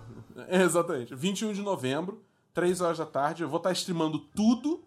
é, e a gente vai entrar e a gente, cara, a gente vai. Sem saber nada de uma das mecânicas, a gente vai ter que descobrir tudo na marra. É um sábado. E a gente vai. É, é- oi? É um sábado. sábado. É um sábado. É um sábado. E a gente vai é, tentar completar essa raid e tentar ser os primeiros. Se a gente vai conseguir, eu não sei. Mas a gente com certeza vai tentar aí representar o, o- o Brasil, digamos assim. Porque a maioria dos streamers são americanos ou, ou europeus e a gente quer botar o Brasil aí no, no mapa, Se entendeu? você, se você não ganhar a raid, você tá demitido, Dabu. É simples, é simples assim. É simples assim, é simples assim. A Pen- Ué, Vale ué, dizer- ué, a gente conversou antes do, do podcast. Você falou, pô, gente, posso trazer aí a ideia do Destiny no podcast? O que, que a gente respondeu, Christian? Só se você se comprometer a ganhar a parada. E, é- e, cara, e pior que ganhar seria muito irado, porque você ganha. Todo mundo na equipe ganha um literal cinturão. Entendeu? Ah, que Como legal, se, tipo, que legal. de. UFC, Isso é entendeu? legal, isso é legal, isso é legal. Isso é muito maneiro. Isso é muito maneiro. Eles fazem isso pra toda a raid nova que lança do jogo. É muito E maneiro. pro, a galera do site ganhar também. Não é? a galera do site, não. É só quem participa. Só os seis que participam. Se foda essa porra. Não, mas como vai ser nós três, cada um ganha dois. Perfeito. É Aí isso. sim. Aí sim. É, e eu vale dizer também ficar tipo no meu assim, gato. desde o- do- do- Exato. É, então, desde o momento que lançar a expansão até o momento que lança a raid, digamos assim, você tem que você tem que jogar bastante pra subir o seu nível pra chegar num- num ponto que você consegue fazer a raid, né? Então, tipo, quem quiser acompanhar essa jornada, eu provavelmente a partir do dia 10 de novembro até o dia 21, eu vou estar jogando é, Destiny 2 muito em live pra a galera acompanhar o, meu- o desenvolvimento dos meus personagens até chegar o dia da raid. Eu acho que a única exceção vai ser no próprio dia 19 de novembro, que aí é o lançamento do Cyberpunk, então eu vou, eu vou tirar esse dia realmente pra, pra jogar o Cyberpunk, entendeu? Ai, tá chegando, cara. Tá Eu chegando, nem tá acredito. eu tô chegando, começando tá a entrar num hype, cara. Eu não tava. Eu não vou acreditar, não. Eu não vou acreditar, não. Possivelmente eu acho que eu vou tirar também o dia 12, porque é o lançamento do. Ou dia 13, agora tem que conferir. Mas um desses dois dias, porque é o lançamento do Homem-Aranha Miles Morales. É, aí eu vou tirar, vou tirar o dia pra jogar esse jogo também. Mas fora isso, cara, é- esse, esse, espa- esse espaço de 10 dias aí vai ser primariamente Destiny, porque. Enfim, eu preciso, eu realmente preciso gastar um tempo pra me preparar pra Raid, se é, se é pra ter uma chance real da gente conseguir esse título. Então vamos, time, vambora, é isso, vamos, vamos, vamos meter a cara aí. Vamos ver se o 10 de 10 faz a história aí como o primeiro time brasileiro e não americano a, a, a ganhar um título de Raid. Vamos ver o que acontece. Tá bom, vamos ver. Vamos ver o que acontece. É, eu tenho só um diverso que, assim como o da Boa, também tô começando uma empreitada. Tem um jogo chamado Destiny 2, não sei se você já... Brincadeira. É, eu, tô começando um, eu tô começando um podcast com o meu irmão. O meu, vai ser muito divertido. Já está sendo que a gente já começou a gravar, tá ficando legal. Principalmente porque o meu irmão, ele é meio que o oposto da minha pessoa. Assim, meu irmão é tipo futebol e cerveja e não sei o que. eu ia falar FIFA, mas nós dois jogamos FIFA. E eu sou tipo cinema, séries e ficar em casa. E aí a gente tá fazendo um podcast que é pra falar sobre amenidades. E não sei se você sabe, mas a palavra amenidades, ela só existe no plural. Não existe amenidade. É sempre amenidades. Você vai falar de uma amenidade. E aí vai ter lançamento semanal. Eu acho que essa semana, já que você tá escutando esse podcast, já vai sair na quinta ou na sexta, não lembro agora. Mas é isso, o nome do podcast é Fala Aí Meio Irmão. É um trocadilho porque nós somos Ah. meio irmãos, entendeu? A gente tem o mesmo pai e outras mães. Isso quando eu era criança, cara, pra explicar isso pra, tipo, outras crianças, era bizarro. Eu falava assim, não, eu tenho um irmão. Aí, ah, você tem irmão? Eu falo, não, é, mas é um meio irmão. Aí as crianças, tipo, o quê? Não, é, nossa mãe é diferente. E aí você via, tipo, tela azul. está Você via tela azul na pela cabeça dela. metade. O que, Christian? Ele está pela metade. Você podia assustar as crianças. Você com certeza conseguia fazer isso. Não, porque eu era outra criança. Uma criança não assusta outra criança. A criança assusta adultos numa casa assombrada. É bem diferente. Pois bem. Inclusive fez um barulho aqui agora. É assim que começa. rapaz. É assim que começa. Eu, hein? Eu, hein? Vamos então para notícias, Christian. No- Cara, não. Tá bom, acabou o programa então. O Christian falou que não tem notícias hoje. Dabu, Não. notícias. Então, temos algumas notícias aí. Só as notícias são É. boas? Oi? Só as notícias são positivas? Depende, algumas sim, outras não. Quer dizer, é, é. Posso trazer uma aqui então negativa e você depois faz uma enxurrada de positiva? Tá, não é positiva, né? Tá, Não, tem que negativas no meio, mas. Agora tem que ser. Vai. Aí você, você muda Vai, o vai. foco. Você muda o foco, Dabu. Vá, vá, vá, vá, vá, vá. Eu, eu- vai. O Bolsonaro falou essa semana que o governo dele não vai comprar a. Eu acho esse nome muito escroto, mas é realmente o nome oficial, eu acho, que é a Coronavac, que é a vacina que está sendo desenvolvida pela China em parceria com o Instituto Butantan. Adoro esse nome, Instituto Butantan. Que ele falou que não vai comprar, mesmo que seja aprovada pela Anvisa, e spoiler, foi, hoje mais cedo foi, que a Anvisa tava, inclusive, tava. Ai, qual é a palavra? Tava enrolando, tava enrolando, tipo, os caras do Instituto Butantan falaram, cara, normalmente o prazo pra aprovarem nosso pedido é tipo 10 dias, e a Anvisa tava quase há um mês, tá ligado? Mas aí o Bolsonaro falou que ele não vai comprar, porque a vacina é da China e o vírus é da China. E, cara, é, é isso que. Política! É isso que Posso- no meio da- de questão de saúde. Eu vou fazer uma pausa nisso só pra, tipo, vamos, vamos pegar esse, esse factoide aí, que é, que é a- o vírus é da China. Cara, isso é tão bizarro, porque, tipo, você falar que o vírus é da China implica que ele foi produzido pela China, pelo menos para essas pessoas. Né? O que implica que eles acreditam que a China criou uma arma biológica, o que por si só já é doido. E aí, ainda por cima, lançaram na própria população, porque o início da infecção foi na China, pra aí espalhar pro resto do mundo e criar esse caos. É tipo, mano. fuder a própria economia. Eu acho também que tem uma, te- tem uma questão também de. Assim, não necessariamente é só arma biológica. Tem muita gente que pensa isso, infelizmente. Mas tem também muita gente que culpa. Que é tipo assim, não, isso é culpa do governo chinês que não agiu bem no- no começo e aí deixou isso acontecer. A culpa é deles. Pronto. Sabe?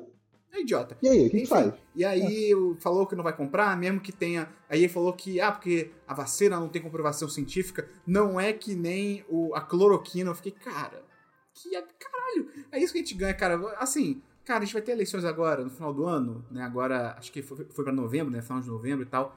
Cara, vote, veja como o seu candidato, a sua candidata, mesmo que seja vereador, que em tese é um cargo pequeno e tal, veja como ele se posiciona em relação à ciência, em relação à tecnologia e tal. Isso é importante, cara. Tipo, é, é por isso que a gente está nessa situação tão ruim que a gente elegeu um cara que ele governa baseado em teoria da conspiração e capital político. Porque além da, da teoria da conspiração de que a vacina chinesa, então, puta, não sei o que, não sei o que lá, ainda tem o fato de que tá um- um- uma disputa política porque a vacina chinesa, em tese, em tese não, até como o Bolsonaro falou, é a vacina chinesa do João Dória, que é o governador de São Paulo. Então ele não quer dar o braço a torcer, só que assim, ele tá sendo muito burro, porque vai. ima- Imagina esse cenário que ele fica falando que a vacina é do João Dória, a vacina do Dória, a vacina do Dória. Só que aí a vacina, primeiro, realmente se mostra eficaz. Segundo, São Paulo larga na frente, porque já tem acordo pra pegar as vacinas e tal. O João Dória já falou que vai imunizar todo mundo.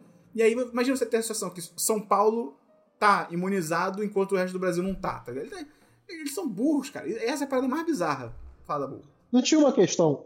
É, essa, essa, tipo, os estados têm autonomia pra comprar, pra comprar vacina, mesmo que, que o governo federal fale que não vai? Tem. Até, até aqui tem, né? Não sei se vai mudar alguma coisa, mas até aqui tem. Acho que o próprio Mourão, ele. Mourão sempre nos panos quentes, né? O vice-presidente. Daí já falou isso. Ele deu uma entrevista depois e falou: Ó, os estados têm autonomia, então não sei o quê. Mas, tipo, é, cara, mas poderia ter uma campanha, porra, do governo federal, né? Mas, enfim, a gente vive nesse país de merda aí que elegeram. Isso rendeu até pessoas no meu Instagram vieram falar, tipo, pô, cara, você fica postando as dicas aí de série e filme, por que você fala de política? Não, toma no cu, irmão. Política tá todo dia, não tem essa de não falar de política. Mas enfim, essa foi a notícia ruim. Dabu, notícia boa. O Christian, vai. o Christian ia falar uma parada. O Christian ia falar uma parada. Não, eu só queria confirmar que não teve uma história também que o Bolsonaro ele tinha aprovado, na verdade, só que aí o, o Carluxo foi falar que a grande massa estava ficando puto com isso, né? E É, aí ele voltou atrás. O Pazuello, que é o ministro da Saúde, ele falou com o Bolsonaro, tipo, ó, vou, vou, vou botar uma intenção de compra pra vacina chinesa, porque, porra, tão, tá desenvolvendo aí, não sei o quê. O Bolsonaro aceitou. O Pazuello falou que, que. Até saiu no papel mesmo, acho que é diário, foi no Diário Oficial, acho, uma coisa assim. Mas foi oficializado, que ia ter a intenção de compra da vacina e tal. Só que aí as redes sociais bolsonaristas, né, ficaram putas, porque teoria da conspiração e o caralho é quatro. O Bolsonaro, como é um covarde, filho da puta, acatou e falou: ih, a galera tá puta. E aí voltou atrás e, cara, jogou o ministro. Falou: aí, o cara que errou. Só que assim, já, já saiu essa informação de que não, o Bolsonaro tinha falado com ele sobre isso e tal, só que ele, ele voltou atrás depois por coisa também de capital político com a base dele. Então, é isso. Mas se você critica isso, você é muito político, você é muito radical. Não, a gente não pode criticar essas coisas, não, entendeu? É só uma vacina durante uma pandemia. Então, Dabu, notícia boa. É, então, primeiro, essa semana aí teve uma treta com a Twitch, né? Que ela lançou uma onda é, de, de deletar conteúdo de, de usuário. Tipo, assim, de, gra de graça, né? Porque a, a Twitch começou a receber muito, muitos, digamos assim, é, é, é o que o pessoal chama de DCMA, né? Que é aquele aviso de uma indústria falando, ó, você tá infringindo meu direito autoral e como é que é? Para com isso. Essencialmente isso, tá ligado? É, e a Twitch recebeu tanto da indústria de música que ela chegou ao ponto que falou assim, cara, o negócio é Tolerância zero. acabou, acabou a festa. Não pode ter, não pode ter mais, é, não pode ter mais música. O que a gente tá fazendo? Ninguém, ninguém que botou música até agora vai levar um strike no canal, né? É, vai tomar, vai tomar um aviso, ok e tal. É, em- mas a gente tá deletando todo o conteúdo salvo do canal que tem música. Então, tipo, cara, clipes, VODs, que é tipo, é, é- depois que esse filme acaba, acaba ela fica arquivada no canal por X tempo, né? Aí isso se chama VOD. É, VOD foi embora, Highlight foi embora, tudo, tudo. Tudo que tinha direito autoral foi- pelo sistema foi marcado. Ah, de quem usava música com direito autoral. Isso, exatamente. É tipo, sei lá, cara, você botou um bot de música, que nem muita gente usa no Discord, entendeu? Você assistiu um, um vídeo no YouTube, fe- fez karaokê, entendeu? Live de karaokê, tocando música no YouTube. Tudo deletado. Tudo já era, foi embora. Tipo assim, sem aviso prévio nenhum, só o pessoal só recebeu e-mail, tipo, qual é? A gente deletou, é isso aí. E se a partir de sexta-feira, hoje, data de gravação no caso, né? É a data que a gente tá gravando, se é, o nosso sistema detectar coisas assim, você vai tomar um strike no canal e a gente ainda derruba a live ao vivo. Entendeu? É, então, tipo, a Twitch tá sendo muito intensa, tipo, zero aviso aos criadores. E tá uma merda, cara. Tá, tá uma situação muito bosta, porque, enfim, muita gente usava isso, né? E não é, bem ou mal, não é uma, o, o principal do canal. Ninguém tá, tipo, ninguém faz um canal, ou se faz, aí tudo bem, aí é outra história. Mas, tipo, a galera que joga, sabe o quê, troca ideia com a comunidade deles Não e é tal. pela a música, parada da né? é, não é pela música, entendeu? O pessoal não tá tocando É. a música ali por tocar, entendeu? É, então, Muito tipo, menos é- monetizando em cima disso, né? Exatamente. Entendeu? A monetização muito em cima da personalidade da pessoa, da comunidade que ela criou e por aí vai. Então, é, é, é muito doido isso, porque é aquele negócio, a indústria de música, ela, ela lida com o uso do- do- dos produtos autorais dela de uma forma muito arcaica, né? Isso é uma coisa que muita gente critica há muito tempo. Não é que nem a indústria de jogos, por exemplo, né? Que, que cara, te- teoricamente, assim, né? Os direitos dos jogos que a gente joga em live são das desenvolvedoras barra publishers, né? É, que desenvolveram o jogo e que promovem o jogo. É, são detentoras dos direitos autorais dos jo- dos jogos, né? Então, tipo, em teoria eles poderiam cair em cima também. Só que, tipo, eles não fazem isso porque não é, não é bom pra, pra indústria, entendeu? Tipo, é, é- E eu vou, eu vou entrar muito no caso de jogos na, próxima notícia, que é uma notícia muito doida. É, mas enfim, é, é isso, cara. É uma merda, tá ligado? Tipo, é, criar conteúdo nos dias de hoje é uma montanha russa emocional. Não no bom sentido, porque você tá tem- sempre tendo que se adaptar a umas paradas muito merda Ah, dessa galera é, né? arcaica A e- gente e tá, não mão- quer se adaptar. a gente tá mão no- na mão do algoritmo, tá ligado? O YouTube mesmo com. Acho que a gente nem comentou aqui o lance do canal do, do Rato Borrachudo no YouTube. Que, tipo, cara, a, a forma como a internet hoje. É engraçado, a gente evoluiu pra muita coisa, a gente digitalizou muita coisa, a gente mudou processo tal, isso é legal. Mas a forma como a gente ainda. A gente, tipo, a gente internet, mas mais tipo o YouTube, por exemplo, e agora a Twitch, né? A forma como a gente lida com direito autoral ainda é muito bizarra, assim. Tipo, o caso do Rato Borrachudo é um, é um canal de. Cara, eu acho que ele faz games, mas também era vlog. Esse é um canal meio geral de tudo. O cara tinha milhões de seguidores, milhões de inscritos já no canal. Canal grande, já anos e anos de canal. E aí o que aconteceu? Ele gravou uma série em São Paulo. E pra vinheta de abertura, o editor dele, cara, pegou, eu acho que são nove segundos de um drone em São Paulo. O cara, o cara, o cara deu mole, o cara errou. O, editor errou. Ele foi no YouTube, ou em algum. Acho que foi no YouTube. Botou tipo assim: drone, câmera, São Paulo pegou um vídeo, baixou, colocou na vinheta. Tá errado, deu mole. Isso realmente. Tá errado, tá, tá errado, né? Moralmente, não, não sei. Mas assim, no papel, tá errado. O cara pegou o negócio e não colocou nem, tipo, na descrição de onde era, só usou. E aí, o canal que é dono de- dessas imagens, que é um canal de drone e tal, o cara ficou sabendo, o cara viu, descobriu, não sei se falando pra ele, se ele descobriu sozinho.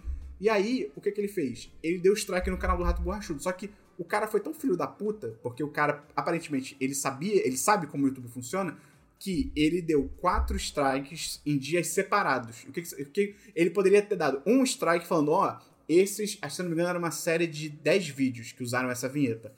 Em vez de ele dar um strike falando, ó, esse YouTube, esses 10 vídeos aqui utilizaram a minha. Ele fez um pra cada caso que ele poderia abrir, pra piorar a situação do cara. Porque no YouTube, se não me engano, se você recebe três strikes, o o YouTube já te manda um e-mail, tipo, ó, você recebeu três strikes, seu canal vai ser apagado em 24 horas. Acabou. É tipo assim, você se fudeu, um abraço. Então o cara já sabia como funcionava, e não obstante, ele, depois de dar os strikes, ele entrou em contato com o Rato Borrachudo e pediu dinheiro pra ele. Falou, tipo, eu não vou usar a palavra aqui que, né, que é a palavra certa de usar, mas com E e X. Extorquir? Não, não é essa, Cris. Mas aí ele Ah, tá entrou em contato com o cara e pediu uma grana. Tipo, ó, dei os strikes, me dá, tipo, cara, eu acho que era tipo 300 mil reais e eu tiro os strikes, senão você vai perder o canal. E aí, cara, começou uma, tipo, começou uma treta gigante, o Felipe Castanhari, críticas pra caralho no Castanhari, conteúdo dele. Ele foi maneiro, ele ajudou o cara, ele entrou em contato com. Ele ajudou, botou com um advogado e tal. E aí a questão é, resolveu. A- de- depois de muita luta, ele resolveu, o canal voltou, os strikes saíram e tal. Mas assim, e, e- e isso é uma parada maneira que o Castanhari argumentou assim. Como é que você usar 9 segundos de um conteúdo, em- beleza, em 10 vídeos, 90 segundos de conteúdo. Como é que 90 segundos de conteúdo tem o poder de derrubar um canal com, tipo, milhões de inscritos e, tipo, 10 anos de YouTube? Tipo, não é proporcional, tá ligado? Não, não, não tem lógica, assim. Beleza, ele usou conteúdo? Tá bom, pega uma parte da porcentagem do, da monetização do vídeo, dá pra esse cara, então, beleza. Depende do conteúdo também, né? Sei lá. É, tipo, não querendo fazer advogado do diabo, mas se for um conteúdo realmente, tipo, ofensivo Ah, não, e sim, a gente tá falando de direito autoral, no caso. amoral. Ah, tá, ok, ok. Só ok. direito autoral, entendeu? Você ter 9 segundos É, de um cara que... discussão toda, a discussão toda, desculpa, Claro. é porque a Tá. discussão toda gira em torno de direito autoral e o, o- fair use, né, que é o que o pessoal chama, tipo, Aham. qual é o uso válido daquela coisa que normalmente estaria de- é, é- é protegida por direito autoral, mas foi usada de uma forma transformativa o suficiente que deixa Uhum. de ser propriedade da pessoa que criou aquele conteúdo originalmente e passa a ser uma coisa nova, transformada, que aí não se aplica mais às leis vigentes, entendeu? Sim. Mas é isso, esse foi o caso do O, o, Rato Esperon, tal. o Esperon comentou, só é, complementar uma frase sua, que você falou que agora é que as pessoas que produzem né, conteúdo estão à mercê do algoritmo. E eu acho que é importante a gente não, não cair nisso, do algoritmo, porque a- a- meio que distancia os verdadeiros culpados, na verdade, né? É, que é a empresa, cara, Ah, são decisões da empresa. Tipo, não tem. não- assim, eu sei que é óbvio, mas não, não tem algoritmo no, no- no meio que toma decisões sozinhas, ainda pelo menos, né? É, então, assim, cara, é o YouTube, por exemplo, sabe? É o Google. É, vamos botar- é- é bom botar pingos nos is, né? Desculpa, Christian. Cara, é tipo, Tudo é, bem. é toda essa questão assim, cara, to- toda essa treta de, de é, o, o Content ID do YouTube, né, que é esse sistema que é, marca conteúdo é, autoral que muitas vezes não funciona e é abusado por outras empresas. Toda essa treta da Twitch com direitos autorais. Tipo, cara, isso tudo é só as empresas se resguardando, entendeu? E cagando pros seus usuários. Porque ela, ela bota numa posição muito desfavorável os seus usuários, que é a sua base, é a, é a galera que ganha, é o ganha-pão deles, literalmente, tá ligado? É, é, bota uma posição muito desfavorável em relação às empresas, porque vai tomar processo, entendeu? Ou que seja. Então, tipo, cara, é, é, isso, entendeu? Tipo, são essas empresas mesmo que tipo, fazem esses sistemas filho da puta, esses algoritmos filho da puta, essas coisas, todas as coisas pra caralho, entendeu? Você não quer uma porque sacanagem, é, até, é, até porque o elo mais fraco da corrente, pô, é o criador, tá ligado? Tipo, não precisa Sim. favorecer tanto as empresas. Pô, as empresas têm advogado, elas têm setor jurídico, tem lucros milionários e tal. Pô, por que, que você vai tornar o criador de conteúdo o elo mais fraco? Tipo, de uma empresa literalmente poder apertar um botão, dar um strike e de repente acabar com um trabalho de, cara, mais de uma década de uma pessoa. Isso aí que, que é complicado, né? A tecnologia facilita coisa demais. Então, é tipo, é literalmente o apertar de um botão. O que para chegar até outro ser humano, assim, psicologicamente, né, você entender que tem outro ser humano na, na ponta dessa lança, cara, é muito difícil para algumas pessoas, quem dirá para uma empresa. Esse cara que deu strike, ele deve ter pensado assim, ah, vou ganhar uma grana com essa... Ele não parou pra pensar, tipo, pô, é, é uma pessoa que tem um canal há 10 anos, a pessoa vive disso. O cara olhou, tipo, ah, é uma outra pessoa lá no outro computador, foda-se, entendeu? O cara nem parou pra pensar é, nisso. É. Enfim, jornalismo, Dabu, próxima. Enfim, a próxima notícia é a notícia que o Victor tava falando, de uma pessoa chamada Alex Hutchinson, que ele é diretor criativo no estúdio de Montreal do Google Stadia. E esse cara, ele, tendo visto essa treta toda da Twitch e direitos autorais de música, ele fez uma sequência de tweets muito infeliz, eu diria. Ele é o quê? Desculpa, eu o que, vou... que ele é? Ele é diretor criativo do estúdio de Montreal da, do Google Stadia. O Google Stadia é aquele negócio de cloud gaming? É, isso. Tá? É, o, o tweet dele, eu vou. Eu tô com um tweet em inglês aqui, em inglês, né? Porque ele é, ele é canadense, americano, sei lá. É, eu vou. Eu vou traduzir, tipo, em tempo real, né? então, tipo. Vamos, vamos, vamos, vamos ver e como agora, é que sai Christian? E agora? É, streamers preocupados é, com o conteúdo deles sendo retirado do ar porque, é, porque eles usaram música que eles não pagaram para usar deviam estar mais, preocupa mais preocupados pelo fato que eles estão streamando jogos que eles não pagaram por também. É, vai tudo embora quando as publishers decidirem enforçar isso. Isso foi um tweet. O segundo tweet é: a real verdade é que os, stream, os streamers deviam estar pagando para os desenvolvedores e para os publishers pelos jogos que eles streamam. É, eles deviam estar comprando uma licença que nem qualquer outra empresa normal e pagando pelo conteúdo Nossa. que eles usam. Vai tomar no cu. E, tipo, Nessas horas, é que, que quando alguém fala que piratear é, é ruim, é. eu começo a rir. Esse, esse é o tipo de cara e o tipo de empresa, se a empresa apoiar a decisão dele e tal, é o tipo de coisa que merece, cara, merece ser pirateado, que se foda. É um cara que tá pedindo para isso acontecer, tá ligado? É, é muito é? doido, cara. É, tipo, é, é, é, uma, é, uma, é uma falta de entendimento. É lutar contra o público. Cara, é muito bizarro. É, tipo, é, é, é, isso, entendeu? E, cara, é muito doido, porque, tipo, esse cara, ele é muito ingênuo. Ele é muito ingênuo. Se ele acha que se, tipo, streamers pagassem royalty pelo, pelos jogos que eles jogam, esse, esse dinheiro ia para desenvolvedores. Ele é muito ingênuo, cara. Nossa senhora, cara. Todo, todo, de, todo, tudo de royalty vai pra, vai pra, pra publisher e pros, é, pros é, businessmen, né? É, é, é, pros, os caras de terno, né? Os, os... Executivos. Executivos, obrigado, Esperão. Os executivos de terno lá que ganham milhões de dólares por ano, entendeu? Vai fazer um bônus e, maior e dos caras, tá ligado? É, cara, é muito. É tipo, é tudo. É... Porque você tem uma, uma, uma, coexistência de streamers e desenvolvedores hoje em dia que os streamers, bem ou mal, eles promovem os jogos. Eles têm umas comunidades muito grandes. Cara, bem ou mal, tipo, cara, a gente tem. A, a, gente que não é nem longe de ser streamers grandes, tá ligado? Tá bem longe disso. A gente, tipo, já teve gente vindo na minha stream falando, pô, cara, curti você jogando esse jogo, acho que eu vou comprar. Seja Outer Wild, seja Star Wars Squadron, não sei o que seja, entendeu? Então, tipo, bem ou mal, a gente tá lá promovendo os jogos deles também, entendeu? Já existe uma indústria, literalmente é. uma indústria em torno de streaming de jogo. Tipo, é, seria... você não pode. Você ia ruir tanto, tipo, a indústria como um todo, entendeu? É um dos pilares. E, cara, é muito bizarro. É muito... Naturalmente, tipo, isso não ganhou tração nenhuma, muito pelo contrário, o, o, o, a, a onda contra foi muito forte. a ponto da Google se manifestar. A Google, porque ele, ele trabalha para o Google Stadia, é, e a Google falou, é, fez um depoimento para o site 9 to 5 Google, é, falando: os tweets recentes de Alex Hutchinson, é, cri diretor criativo do estúdio de Montreal de Stadia Games e entretenimento, não refletem, é, não refletem a opinião da, da Stadia, YouTube ou Google. E além disso, o, um funcionário da, do YouTube Gaming. Eu posso ver o que, que ele é na YouTube. Ele. O título dele é, em inglês é Lead Gaming Commerce and Immersive at YouTube. Então, tipo.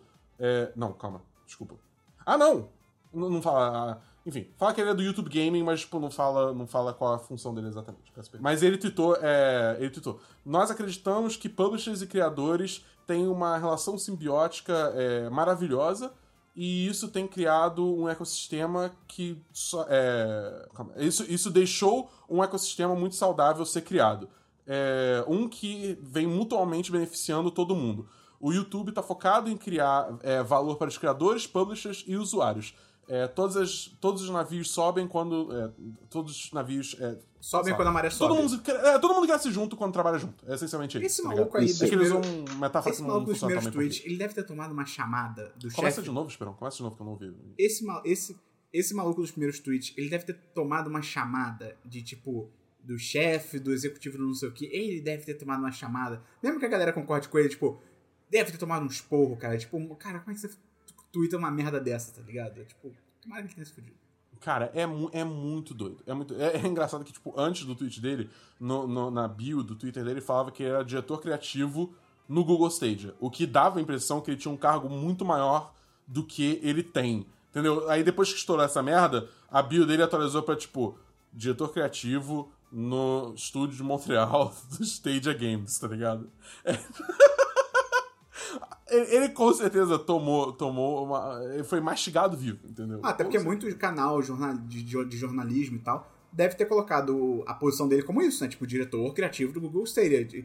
Isso também deve ter, deve ter dado uma comida de rabo nele também por causa disso. Tipo, cara, como é que tu tá se apresentando na internet assim, tá ligado? A, a Maia falou aqui, teve uma galera respondendo o tweet dele com print cancelando a assinatura do Google Stadia. Olha, e dado que a gente sabe hoje de Google Stadia, são poucas pessoas não, que foram ainda três pessoas. Então, Foram três pessoas e zerou o número de assinantes. exatamente, morreu o serviço agora, tá ligado? Cara, Próxima que notícia aí, Dabu. Próxima notícia agora pra terminar numa vibe um pouquinho mais pra cima. Não, É, peraí. Cara, foi anunciado... Eu tenho uma outra notícia aqui que não é tão mais pra cima. Deixa eu falar a minha então. Envolve jogos? Não. Tá, vai lá. É o. Lembra daquele serviço de streaming que eu trouxe aqui? O Quibi? Ah, Que é- era Uhum. de vídeos Nossa. curtos, né? De séries, né? De séries curtas, até 10 minutos, pra você ver com o celular em pé. Verticais, né? Vertical, pra você ver Isso. vertical e tal. Que eu falei que era interessante pra caramba, tinha umas séries legaisinhas, eu explorei o período de testes e tal. Pois é, e aí na época eu lembro que eu falei que ele já tava mal nas pernas, porque saiu durante a pandemia, e o, o Katzenberg, que é o criador, né, o ex-cara da DreamWorks, ele é um merda. E aí o que aconteceu? Aconteceu o inevitável. O Quibi vai ser encerrado. Ele não conseguiram fazer porra nenhuma com ele, tentaram vender pra uma porrada de gente, tentaram vender pra Apple, tentaram vender, acho que pra Netflix, tentaram vender pro Facebook, todo mundo, não conseguiram. Aí começaram a tentar vender o conteúdo. Ah, pelo menos leva as séries, leva os IPs, né, e tal, né, as propriedades intelectuais. Mesma coisa.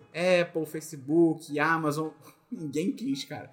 E aí eles tiveram que lançar uma nota, tipo, no Medium, falando, ó, fudeu. É, tipo, a gente tá fechando e tal. E é impressionante, cara, porque ele recebeu aportes literalmente bilionários com B, não é com M, é com B. Bando de gente grande envolvida. Christopher Waltz, é, é, Anna Kendrick, Anna Kendrick. Cara, mó galera, assim, mó... Acho que tem, tem um Dan Harmon lá, não sei o quê. E, tipo, cara, faliu, tá ligado? É muito bizarro isso, tipo... Acontece. Não, eu sei, Sim. mas é muito, é, é muito engra- Cara, seis meses de lançamento. Seis meses Nossa, com aporte é. bilionário. Série do. Deus. Sabe, aporte do Steven Spielberg, coisas assim. Tipo, cara, bizarro, bizarro. Quando não é- não é pra dar certo. Não é pra dar certo. É uma pena só Seis meses é um tempo bem pequeno. é muito pequeno, cara. Bem É muito pequeno. Numa empresa tão grande assim. E, cara, eu só fico triste porque aquela série do Most Dangerous Game, que era o cara sendo caçado até o dia seguinte pra ganhar um dinheiro, não sei o quê. Pô, tava, tinha sido renovada, cara, pra segunda temporada. E é engraçado que o Quib ganhou dois M's, cara, esse ano. E, e fechou, acabou, tá ligado? Que bizarro, assim.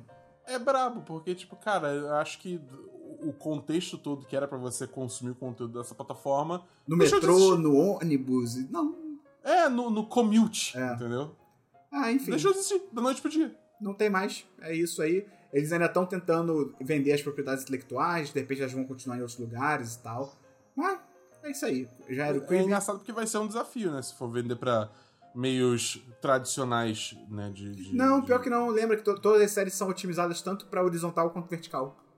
Se você tá Ah, vendo é, vertical, eu- eu- você virar o teu telefone e vai pra horizontal. E aliás, eles estão tentando vender essa tecnologia também, porque críticas à parte a tudo do Quibi, essa tecnologia era muito foda, porque, cara, era instantâneo sem loading. É bizarro, assim, é muito bem feito. Enfim, aconteceu. Então, Dabu, fecha aí com chave de ouro. A gente vai energia lá em cima. A, a chave de ouro dessa vez é que, cara, o Brasil tá no Cyberpunk 2077. Pô, isso foi muito legal. Isso foi muito legal. Isso foi legal, É. cara. Vamos lá. A notícia é a seguinte: Ozob vai estar no Cyberpunk 2077. Ozob O que é, o um Ozob, personagem- Dabu? O que é um Ozob? O Ozob é um personagem no Nerdcast de RPG de Cyberpunk do Jovem Nerd, que saiu há alguns bons anos atrás já. Eu tem acho tempo já que o primeiro episódio é Bastante. 2013, eu acho. Deve ter fechado em 2016, alguma coisa assim. tem, tem um Tem bom tempo, tempo, tem tempo. né? Mas É. o personagem em si é uma criação de um deles, assim, de décadas atrás. Sim, é, que foi é, reaproveitada para o podcast de RPG, né? É, vale dizer que isso é parte de uma coisa que o Cyberpunk vem anunciando, fazendo já há um tempo, que é incluir é, influenciadores e criadores de conteúdo no jogo. É, um caso de uma pessoa que eu sigo que tá no jogo é a Alana Pierce, ela é uma ex... A Carol Costa é, a Carol Costa também? também tá. No vídeo do Jovem Nerd aparece um. Eles mostram uma listinha com as pessoas já no jogo e tem a Carol Costa também. Ah, mas, pô, que bad que ela foi apagada, tipo, na, no- no- na enxurrada de notícia do, Ah, sim. do, do Jovem Nerd. Pois é. Que eu acho isso interessante também, né? Mas, enfim. É, é, mas a Ana Pierce, ela era uma ex-jornalista da IGN, depois ela foi pro Funhouse, e ela também trabalha no Inside Gaming, enfim. E ela tem um canal dela, ela tem uma presença online, né? Ela manja pra caralho de games e ela tá como uma NPC no jogo, né? Então, tipo, tem, tem vários influenciadores dentro do jogo, é esse ponto que eu quero chegar. E aí o Brasil foi incluído, é, botando o Ozob, esse personagem do Nerdcast RPG, e a Carol Costa. Mas aí eu não sei que personagem que ela é, enfim, sei o quê. Mas o Ozob é, tipo, literalmente o Ozob, entendeu? Tipo, não é, não é entendeu? Os, Ó, os o Ozob, influenciadores... Pra quem não sabe, o Ozob, ele é um palhaço. A gente não falou isso, né? É, não, Ele faz, é, o, é, o, é o Bo- é o Bozo ao contrário. É um palhaço, cabelo vermelho, calvo. Em tese, é, ele era pele muito, muito clara, muito clara. Ele era, É acho branco, que a pele dele é branca, É, tipo, branca, branca mesmo. Infelizmente não passaram isso pro, pro jogo, mas é porque também tem que encaixar É. na, na estética do jogo. Mas ele tem uma granada no lugar do nariz e uma granada vermelha. Então é, é um personagem assim que Criativo. dá, dá pra encaixar no mundo e eles conseguiram, foi bem legal. Vale, vale, vale a pena ver. Eu acho que foi o Nerd Office, agora você que tá escutando na- depois de segunda. É o Nerd Office da semana, da semana passada, que eles contam essa história. Eles falam, cara, eles fizeram um Inception com, tipo, um, o diretor lá da CD Projekt Red. Tipo, encontraram com o cara uma vez, falaram do assunto, encontraram de novo, falaram do assunto de novo. É bem maneiro. E assim, Jovem Nerd, mil críticas que a gente pode fazer a eles e tal. Mas, pô, cara, é, é- eu acho. Eu sempre falo isso sobre eles, cara. Eu acompanho o conteúdo, eu acompanho o Nerdcast ainda e tal. Eu sempre falo isso. É, você pode ter mil críticas como, como eu tenho. Principalmente a parte de parte social, eles demoraram pra caramba de se posicionar, eles eram muito isentões, a comunidade deles é muito tóxica e eles não, eles não abordam isso de, né, assim, de peito aberto e tal.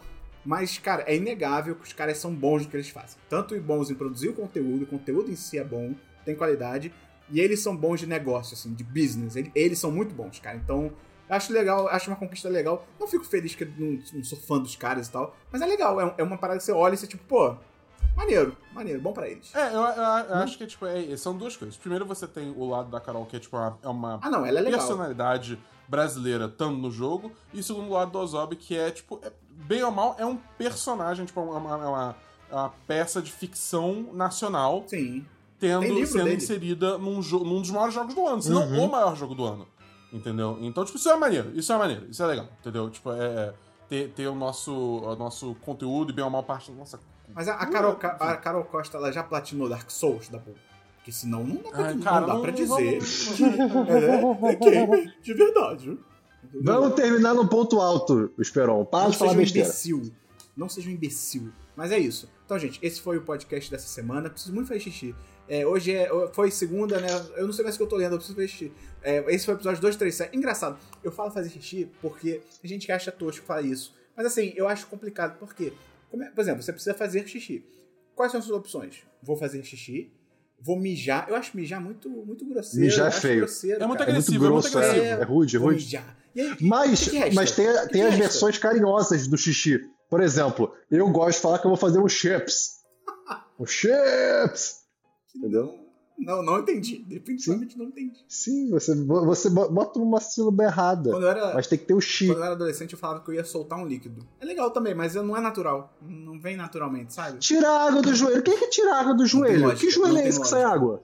Pera, será que é porque a cabeça do pênis parece um joelho? Porque. Não, não, calma. Se fosse abrir a torneira, eu entenderia. Tipo, ab- Abrir a torneira, faz ah, sentido. tá, nossa torneira. É. Mas O, o Arthur Mas falou uma que vou torneira não urinar, esvazia. marcar território. Vou marcar território. Urinar, urinar é, é clínico demais. É, não pode Odinardo, não. você parece um cientista, tá ligado? Mas se você for um cientista? Aí tudo bem. A gente precisa criar um termo pra fazer xixi, cara. Porque quando eu falo fazer xixi, eu me Chips. sinto uma criança de 9 anos de idade. Que chips, Cristian? Fala aí você agora, vou Esperon. Vai fazer um chips? Não, mas aí você quer, vou ao banheiro, pode parecer que você tá querendo falar que vai cagar. E aí não é isso. Não, mas aí, mas aí a gente cria, tipo, tipos de voo ao banheiro. Você pode falar, tipo, pô, vou ao banheiro rapidinho. Vou ao banheiro cagar. Vou- ah, pode ser também. Não, você um voo ao banheiro rapidinho. É, não, vou banheiro rapidinho, galera, serve. Você Não. pode pela negação. Você pode pela negação. Você fala, eu vou no banheiro, não cagar. Pronto. Mas, por exemplo, Dabu, agora, no fim do podcast, se eu virasse e falar assim, é, por exemplo, o que eu quis dizer, preciso fazer xixi, estou com vontade de fazer xixi. Se eu falar assim, estou com vontade de ir no banheiro rapidinho, ah, cara, não, não orna.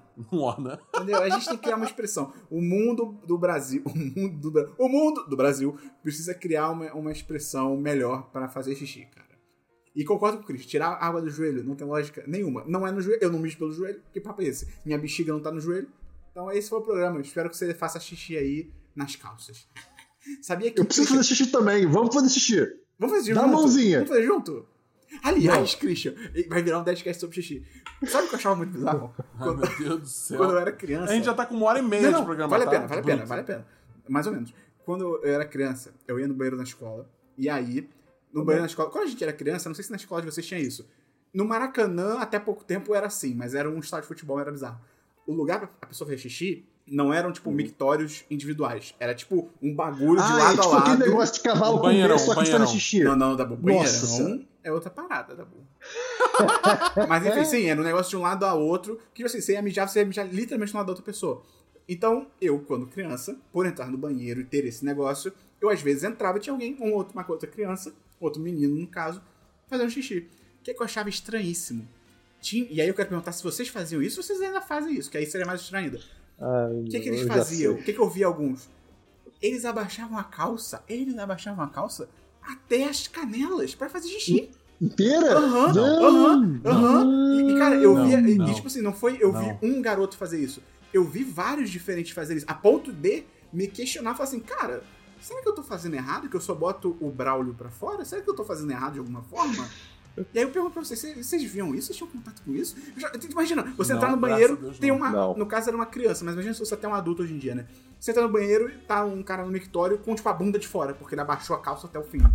Tá maluco. Tá maluco. Pô, que cara. bom, que momento maluco. bom conversar isso com vocês e saber que isso é uma maluquice. Pô, você tá certíssimo, Esperon. Obrigado. Inclu eu, eu, eu ia trazer aqui uma outra discussão sobre banheiro e envolvendo roupas e tirar peças de roupa, mas eu quero acabar o podcast hoje, deixa pra Vamos fazer um próxima. a gente já 10cast sobre trouxe, mas eu banheiro? preciso trazer de 10cast novo sobre banheiro. em algum momento. 10cast sobre banheiro. 10cast sobre banheiro. Vai rolar. Diz aí pra gente se você quer um Nerdcast sobre banheiro. Nerdcast? É, meu Deus. Se você quer um um 10cast sobre banheiro, então é isso. Até semana que vem, no Semana dos 10, número 268. É isso, faça xixi. Valeu! Valeu!